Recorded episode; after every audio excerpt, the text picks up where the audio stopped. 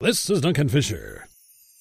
Suddenly, he grabs me, tipping me across his lap.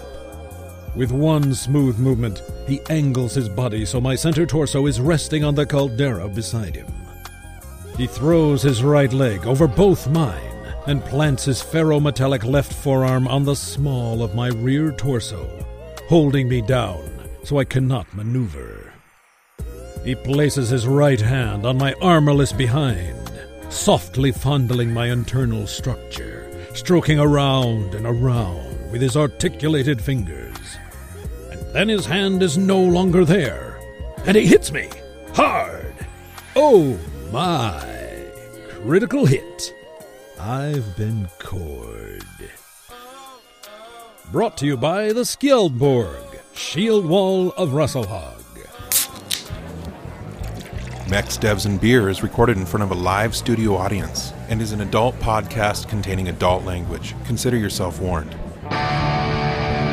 You're listening to the Gamecasting Broadcast Network. Live from Outreach Studios, you're listening to the Mechs Devs and Beer Podcast, a No Guts, No Galaxy special featuring your hosts, Phil and Darren. Welcome to the No Guts, No Galaxy Mechs Devs and Beer podcast number 10. My name is Phil and I'm your host. It is April 4th, 2013. And my shout out, well, it's going to go to the NGNG TV streamers and 24 7 mech porn. Here we come. You guys are doing a great job and uh, thank you so much. Darren, who do you have? Hey, this is Darren, aka Bombadil, and my shout out today goes to, well, the streamers as well, but basically the entire NGNG crew. It is growing literally by the week.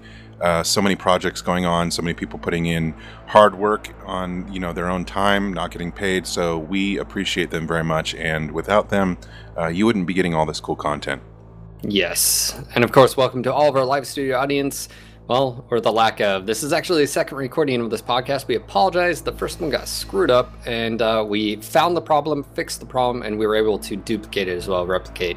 So we fixed it. Uh, and of course, all of our new listeners out there, we appreciate you guys uh, listening. And and we ask, hey, you know, and of course, welcome to all of our live studio audience members and our new members. Whether you're riding your bike, you're at work, whatever you're doing, we appreciate you guys tuning in and listening. And we ask that if you have the ability, go to our donations page right now and help support NGNG. Set up a $1, $2, $10, whatever you can afford recurring donation, and uh, that supports us big time. And if you can't do- donate directly, uh, but you might be doing some online shopping sometime soon, maybe Amazon.com or Newegg.com, click through the links on our website. It gives us a little kickback, doesn't add anything to your bill, but it helps keep our show on the air 24 7. Yes, and we definitely, you know, appreciate anything. Of course, t-shirts. Go get a t-shirt. Do it now. Right meow. And uh, today's guest is Thad Jancy. Is that correct? Yes, sir. All right. Now you are the senior level designer at Piranha Games, and specifically MechWarrior Online. That's right. Awesome. Well, I appreciate you coming out uh, for the second time doing this recording. What a Thank you for having me. You are a trooper. So, can you just tell us a little bit about yourself? Uh, you know, where you're from, how maybe you got into the game industry. Yeah, absolutely. Um, I'm 35 years old. I'm from Vancouver. Um, I've worked at Piranha Games since 2005. Um, prior to that, I cooked in a restaurant for 12 years. Um, I got into the game industry. Um, I used to. I, I started off making uh, levels for uh, Jedi Knight, and um, I was working on Rainbow Six Three levels at the time and uh, I just happened to sort of luck into the job. My wife uh, worked with a girl whose husband worked at Piranha Games, and she was mentioning uh, my levels to her, which were just a hobby at the time. And she said, "Well, we should get together," and and um and we got together, and uh, you know, I had some stuff uh, that I could show the bosses here, and uh, I ended up uh, working here. The rest is gonna- history. I was going to The say, rest so is- I was trying into, to- Yeah, I was trying Yeah. to not say the rest is history, and then I rambled for 10 Leave it to minutes. me. Hey, Yeah, I've got a question though that's off topic there. You said you cooked Absolutely. for 12 years. Yes. Do you consider yourself a chef? No. Well, what are your some of your specialties? What what's something that you could cook that we would all like? Uh, I don't know. I've probably made fifty thousand omelets. Um, nice. I always love a good omelet. I suck in the kitchen. That's why I, I, ask. I can cook a steak. Um, I don't know. It's uh, you know, I, I I can cook stuff. But Does your wife appreciate it? Uh, she does when I cook, but it's not very often. You're too busy designing levels. yeah, or playing Lego or video games. Nice. So you got into the game industry via modding of maps and stuff like that. Yes. That's an awesome avenue for people to get into the industry. You know, you hear story after story of people that are doing it for a hobby. Yeah, it is. Uh, whoops. Sorry, I was. I think I was screwing up my mouse button there. Um, yeah, it's it's a, a great hobby, but it is a good way to get into the industry. I mean, it, it's probably one of the best ways. Um, you know, because you're creating yourself. You're creating a portfolio of stuff that you can show people, and I think that's the the single most important thing. Awesome. So, other than MWO, which we know you play a little bit of maybe uh, now because you're testing your levels or whatever. Yeah, um, I play a lot of it. Nice, good to hear. Are you currently playing anything else? Or if you're not, because of time or whatever other issues, are there any that you wish you could be playing right now? Um, you know, everything I wish I was playing, I pretty much am playing uh, right now. Um, I'm, I'm playing quite a lot of SimCity, uh, a bit of Civilization 5, uh, NHL 13, always, um, Battlefield 3, uh, Lord of the Rings Lego. Um, my main thing I play the most is probably Mount & Blade Warband, uh, which is pretty much my favorite game, I'd say. Have you tried Chivalry? Yeah, um, I have. Um, Mount & Blade's your game. I- well, Mount & Blade. The thing with the thing like chivalry is cool, and it's got um, it's got really neat combat in it. Um, and you know, I'd like you know if there were some elements of that in Mount & Blade, the the combat could probably be made better. But the for me, the single player uh, campaign in Mount & Blade is is what drives the whole game for me. So chivalry, you know, doesn't really have that. Um, nor does uh, what's the other one? War of the Roses. They're, Right. they're both great though. I, I enjoy both of those, but I'll you know always go back to Mount & Blade, even though it's you know some years older. Cool, cool. So I have a couple quick questions for you, which will lead into Phil's next questions. Number one is Are you a beer fan? I am a beer fan. Ooh, good news. Okay, and are you a Battletech fan? I am a, a BattleTech fan. Um, I, New to know, the flock?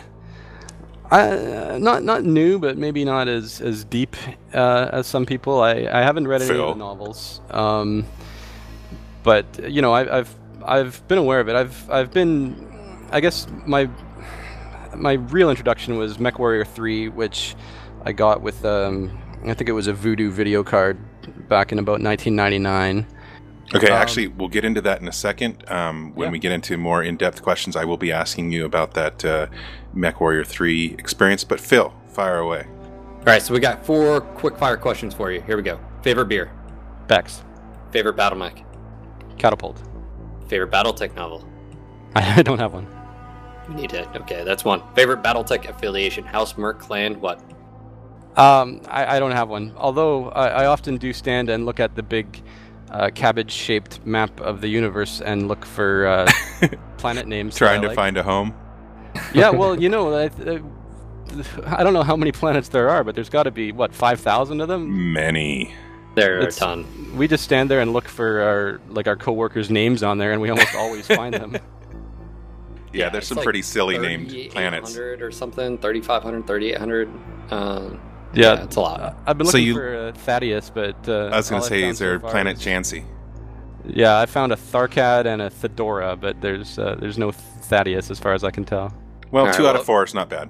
Yeah, that's and, and don't feel bad about the novels, but you should read them at one point in time if if you can get a hold of them. One, Yeah, no, I it's it's on my to-do list. Decision at Thunder Rift. Check it out. Yeah. I Okay, think I like done. it. All right, so let's go to move into the questions. Uh, how were you first introduced to BattleTech MechWarrior in the first place? I know you mentioned MechWarrior 3. Is that your first introduction ever? Did you ever play any of the old, you know, DOS games or anything like that, or the tabletop? Um, I, I never played the tabletop until uh, until just you know in the last two years working on this game. Um, I did have um, BattleTech, the Crescent Hawks Inception uh, for PC a, a long time ago, but it was um, I played a little bit of it. I think it was it was already pretty old when I had it. I think this would have been in the early '90s. And so I was, you know, I was playing games like X-wing and Wing Commander, and um, so I, I didn't have a huge, uh, you know, I didn't, I didn't really play it very much. What about uh, any other incarnations? Did you move on to MechWarrior 4? Yeah, absolutely. I, from MechWarrior 3, uh, I guess that was was that when it first came out, 1999. I'm not sure. It would have been right around there. Yeah. I bought the the Voodoo card uh, to play Star Wars Episode One Racer, Nice. and I think I got the game free with it. And then yeah, after that, I did play MechWarrior Four. So gonna out of those two, what were you gonna say? Oh, I was gonna say MechWarrior Three when that came out. Um, I didn't have a very good computer, so I had to play everything on low. Like I couldn't do hardware acceleration. So you remember? I mean, one, it wasn't the best looking. I mean, compared to now, but um, my buddy got a uh, brand new computer down the road, and oh my god, dude, I was Is it- addicted. Isn't Like- it funny thinking back? Like when that game came out, three. Uh, even though the graphics are nothing compared to today, I was so stoked. It looked so awesome back then, and Oh, you're, you know, you're in your mech. And but can you It was a- imagine? it was a huge jump from MechWarrior Oh, 2 aesthetically. And uh, to me, I mean, it was a good one. Did you ever play uh, Mech Commander by any chance, Thad? Uh, no, I didn't. Ooh, I'm telling you. uh, By the way, you can download Mech Commander and Mech Commander 2. Recommender, I'd recommend one and gold over two though. But uh, you should definitely try them. Um, I, I got the ISOs and I know you can download them for free. But uh, anyways, moving on. I'll, I'll check those out. Yeah, I, I was just going to also say MechWarrior 3, uh, I think, holds up uh, surprisingly well. I've been playing it on, on my own computer lately, and it's it's tough to get it working, but uh, Yeah. well, once you do, it's it's a lot of fun. All right, so you became involved with Piranha Games and were hired by Piranha Games um, via your wife making a suggestion to a friend who is working for Piranha, saying, "Hey, my husband does," or I don't know if you were married at the time, but my husband does uh, computer game stuff, and you were doing mods. So you were creating maps and levels and stuff for games out there in the community. Eh, And I guess uh, you, you've already stated that. So I guess uh, well, uh, uh, as far as that goes, are there any uh, level? What game did you say you were making mods for? Levels Uh, for? at, th- at that time, uh, it was Rainbow Six 3. So, are there any out there? Any uh, levels that you did that people might know? of? Oh, um, no, I, I wouldn't think so. I, I didn't. Um, I spent most of my time uh, just like playing them with my friends and stuff. I never really Cool. uh, pursued a huge amount of trying to get them out there. I was gonna say um, a lot of people, and, and this is more of a question, but do you do you feel like going the mod route and going getting that experience? I mean, do you feel like that's if there's someone's wanting to get in the game industry specifically for maybe even level design, that's a good way to go about it. Yeah, I, I think it's probably the best way to go about it. I mean, I guess there's schools and that out there, but um, I mean, I, I don't know. I think you can you can probably learn uh, everything you need to learn, you know, at home on the internet. Especially now uh, nowadays with YouTube and, and that. Like it used to be when I was doing it, there was some resources, uh, you know, and you could buy books on Unreal Engine and stuff like that. But nowadays, there's just uh, you know a huge amount of information out there that you can uh, you know easily learn. Any game that you can mod, you can find uh, tutorials and documentation, and uh, you can just get out there and, and do it. I was gonna say game engines have definitely changed since I mean hell since I um, got into sort of messing with uh, you know games um, as far as uh, you know UDK, CryEngine. Now you have Unity. You've got a ton of other like free ones out there as well, um, and the amount of power that it gives someone who with relatively little experience you don't really need to know a ton of you know coding you might need to learn a little bit of uh, you know creating some scripts but other than that and hell even right now there's scripting tools that make it life easier so um, with being a senior level designer can you just basically tell us what is a senior level designer and what do you do specifically for mwo Sure. Um, uh, I guess uh, a senior des- level designer. Um, I think that was written on my, you know, my last uh, em- employee uh, form I had to fill out. So that's why. It Does it that. mean that you I think have? it just means I've worked here a long time. well, I was gonna say, does it mean you have gray hair and you get discounts at breakfast, or does it mean that you boss people around? Um, I wish I got discounts at breakfast. Um, but no, I mean, I, I, I don't really, really boss anybody around, anyways. I just kind of argue a lot. Does it mean Um, you, are you sort of like a, a when it says senior, it just means your experience and you've been there a while compared to some of the others? Yeah, I guess that's that's the main thing.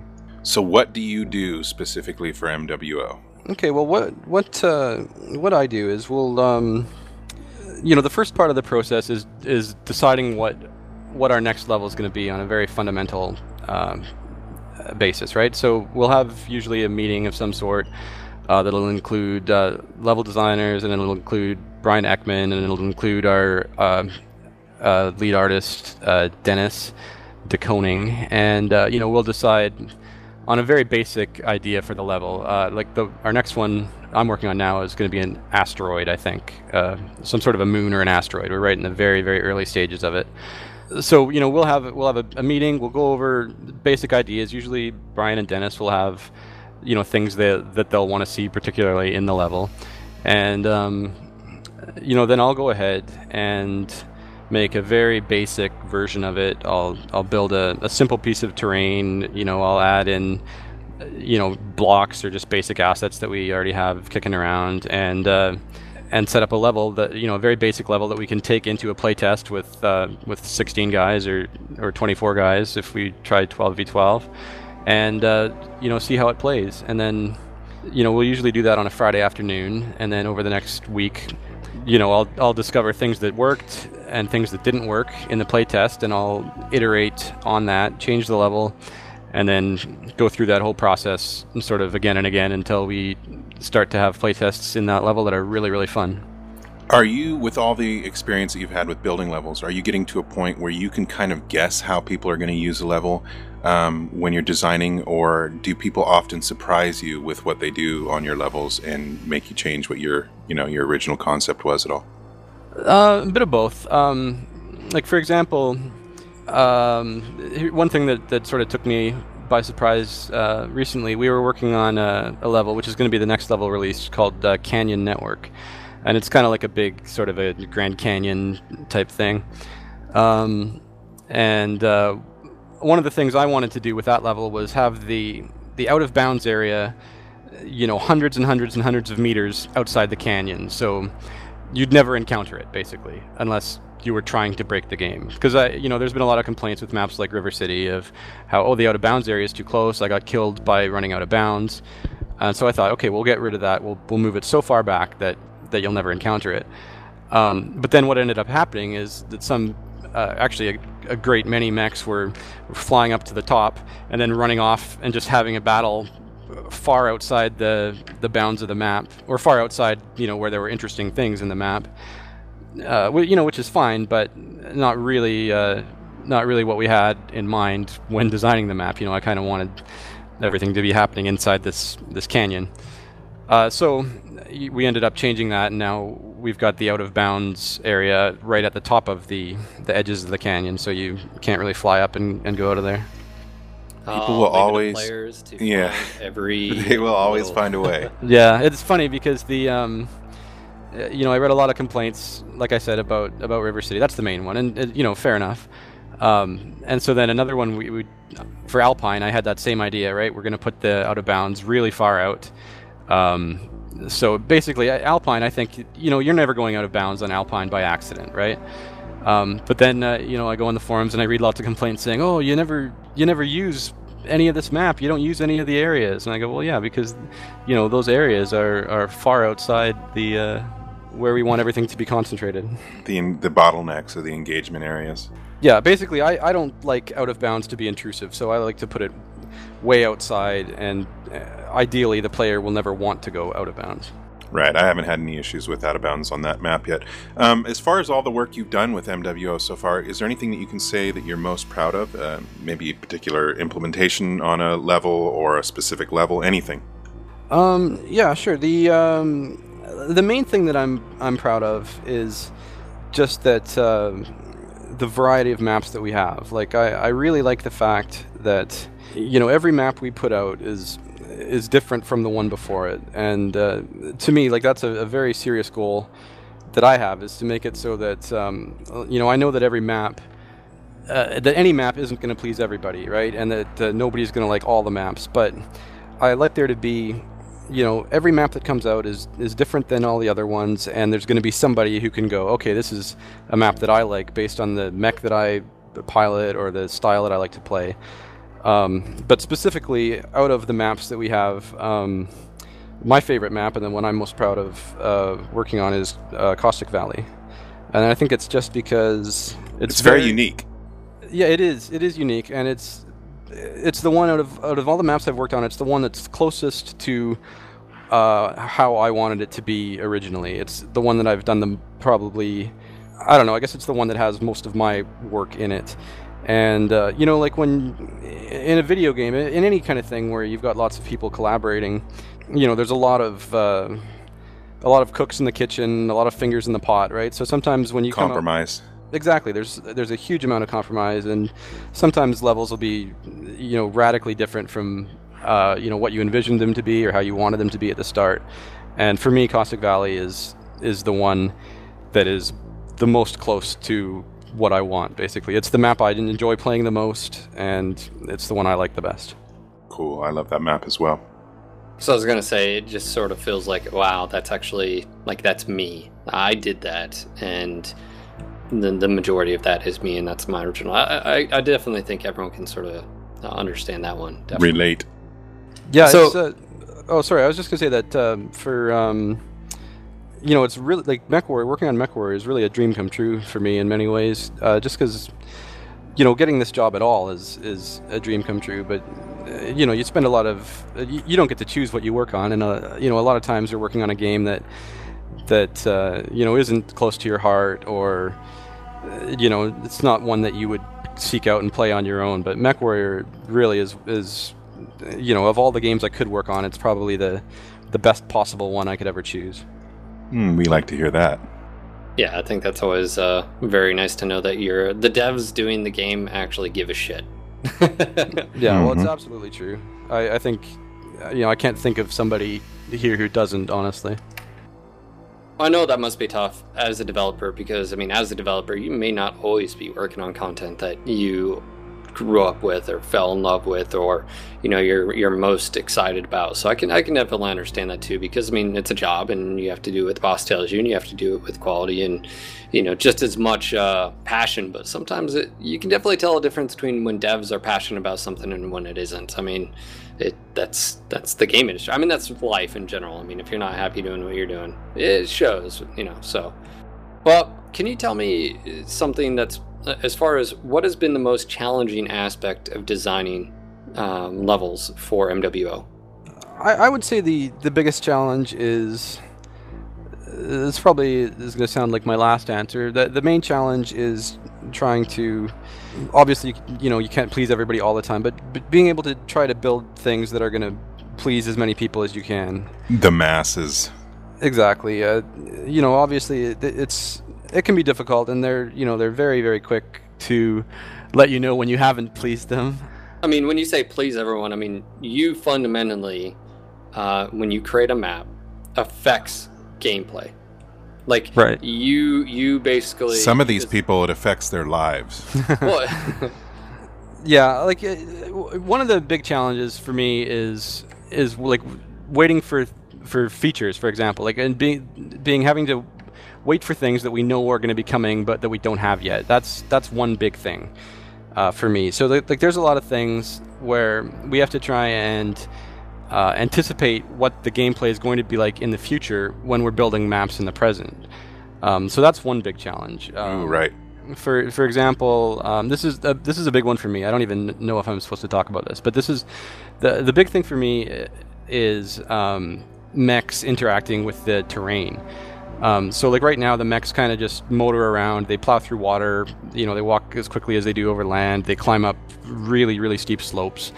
Um, so it, it has already been announced that there'll be a difference with the water. Like it'll you'll walk slower or whatever through water. Okay, good. And uh, yeah. my understanding is that that that's going like when they get those changes in, it's going to be like a suite of changes that affects everything. I think.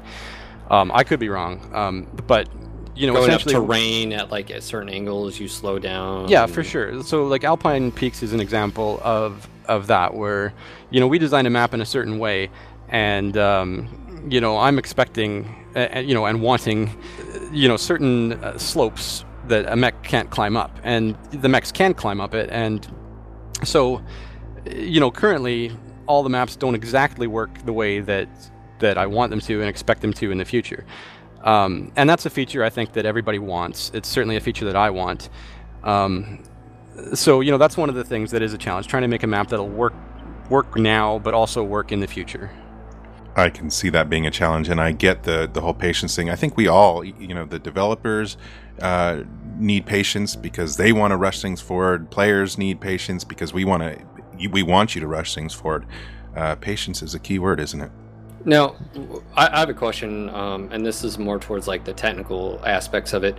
It like your your very first maps that came out, Forest Colony and let's say Caustic Valley, they've gone through some pretty uh, drastic changes. I mean, I remember Forest Colony when it first started. There was uh, you could literally see across the map, and then you guys introduced a little bit of fog, and then you know uh, you added stuff like.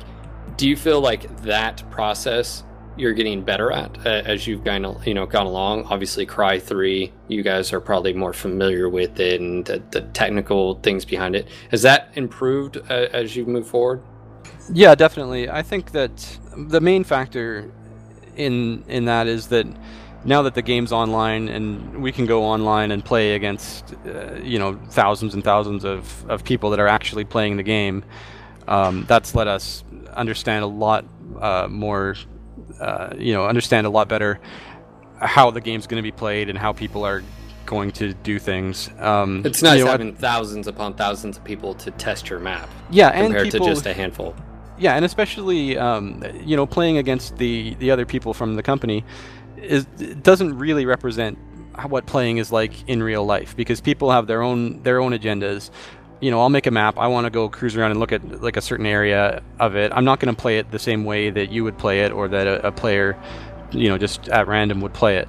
And so that's a, I think the most valuable thing is being able to play with people, you know, outside in the world, and that's that's helped us you know, it doesn't only help us individually per map, going, oh wow, this, you know, we need to change something in this map because of the way everybody plays it, but it also gives us just a basic understanding of of what the game is going to be like, you know, and how maybe how big we should be making the maps or, uh, you know, things like that. Awesome, and I guess uh, just to sort of finish off here, um, what advice would you give someone uh, who wanted to be a level designer? Um, out there? I mean, just in general, what what advice would you give them? Would you recommend doing mods? Would you recommend learning certain programs? Like, what would you tell them specifically? What would or going to school or something? Is that the path? I mean, it seems like um, you have a lot of options these days, probably compared to back when you got in. But uh, yeah, what is what what would be your advice? Yeah, I mean, it it could be going to school. I don't really know um, too much about that. I didn't go to school for this. I I went to uh, school um, for database development um, and then I ended up not getting a job after that. Um, and so I kind of, like I said earlier, just kind of stumbled into this uh, while I was cooking at the restaurant. Um, but yeah, I mean, school. I think there's more schools for it now than there used to be. Um, but you know, again, I know that those programs are really, really expensive, and, and I think that you can you can do a lot uh, on your own at home. I, I think you can probably you know do everything you need to do on your own. I recommend playing lots of games. Play every game you can.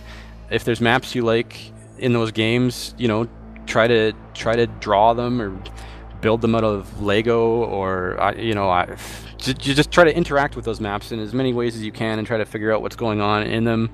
Uh, build so, maps. Sorry, yeah. I was going to say the gaming industry is unique you don't need a degree in game design. You don't need a bachelor's. You don't. Uh, from what I hear, a lot of people say is they almost say it's a waste. Uh, I mean, say like it's a good to have if you do get it, but it's all about initiative. And there's tools out there that you can learn without having a, a higher education. So it's really about initiative and like you going out and and learning and doing instead yeah, of just being in a classroom. I don't know. Yeah, I don't know if it's a waste, but uh, you know, it's definitely not a waste to uh, to do stuff on your own and I think the more the more stuff you can just create on your own, and the the better stuff you can create, I think the better chance you'll have. I don't think, you know, you're not gonna you're not gonna show somebody at a, a company you want to work for an awesome map, and they're gonna look at it and go, yeah, that's an awesome map, but you don't have a degree, so we're not even interested you know that's not going to happen. I mean, people are going to care about what you can create and what you can show them. Content is king. Portfolio and a professional. Also, I do recommend, as far as game design goes, uh, there's a book called "A Theory of Fun for Game Design" by Raph Koster. Uh, super good book. I read that uh, about a year ago, and of course, you can get that through our website. Just click on Amazon.com. I was going to say, are there any last words uh, you have for any of the listeners? Your final thoughts. I guess the most important thing, honestly, is is to keep playing. Um, you know, p- keep playing the game. I th- that's going to be the thing that makes it most successful. The more players we have playing it, um, you know, the better it's going to be, and just hopefully everybody can stay patient. And um, uh, you know, we're going to be sending out content uh, as we make it, and and I think that's the beauty of the beauty of the uh, the free to play paradigm is that you know as long as people keep playing it and as long as people are interested, we're going to keep uh, putting out more and more stuff, and uh, the game will will stay alive as long as people want it to. Rock on. Well, as fans of Caustic Valley, we are definitely looking forward to your future works coming into the game. Well, thank you very much. It should. I think the. Uh, oh, I don't, I don't know the exact date for Canyon, but I believe it's next month. And Phil. And of course, I just want to say thank you again, Thad, for coming out here, not just once, but twice. We really do appreciate that flexible schedule and all. Yeah, so. it's no problem. Thank you very much for having me on. And moving on to the last bit, we've got Facebook. Uh, we've got 3,212 likes today. Hey, give us a like on Facebook. It's a great way for us to be able to get you feedback, comments, videos, mech porn, all the other stuff that you love. And you guys like mech porn. Let's just be honest. Let's be real. Accept it, like it, live it, love it. And we're also on Twitter. You can follow us at No Guts No Galaxy. Um, I believe our new website's tied into that, so it'll be doing regular updates. I know we've been sort of slacking on that, but you can always check us out on YouTube as well, No Guts No Galaxy TV, and check out all the latest and greatest. We post up uh, ride along videos, crew plays, Twitch events, all the fun stuff. And, uh, you know, I just want to say thank you to our community, our staff members, everyone supporting us. You guys are amazing. It's crazy to see where NGNG is going and what we're doing because uh, a positive community movement, I believe, is the, the best thing for this, uh, this, this community in general. So, this was your local No Guts, No Galaxy Mechs, Devs, and Beer podcast. We hope you enjoyed today's show. This is Phil. And this is Darren. Until next time, Mech Warriors.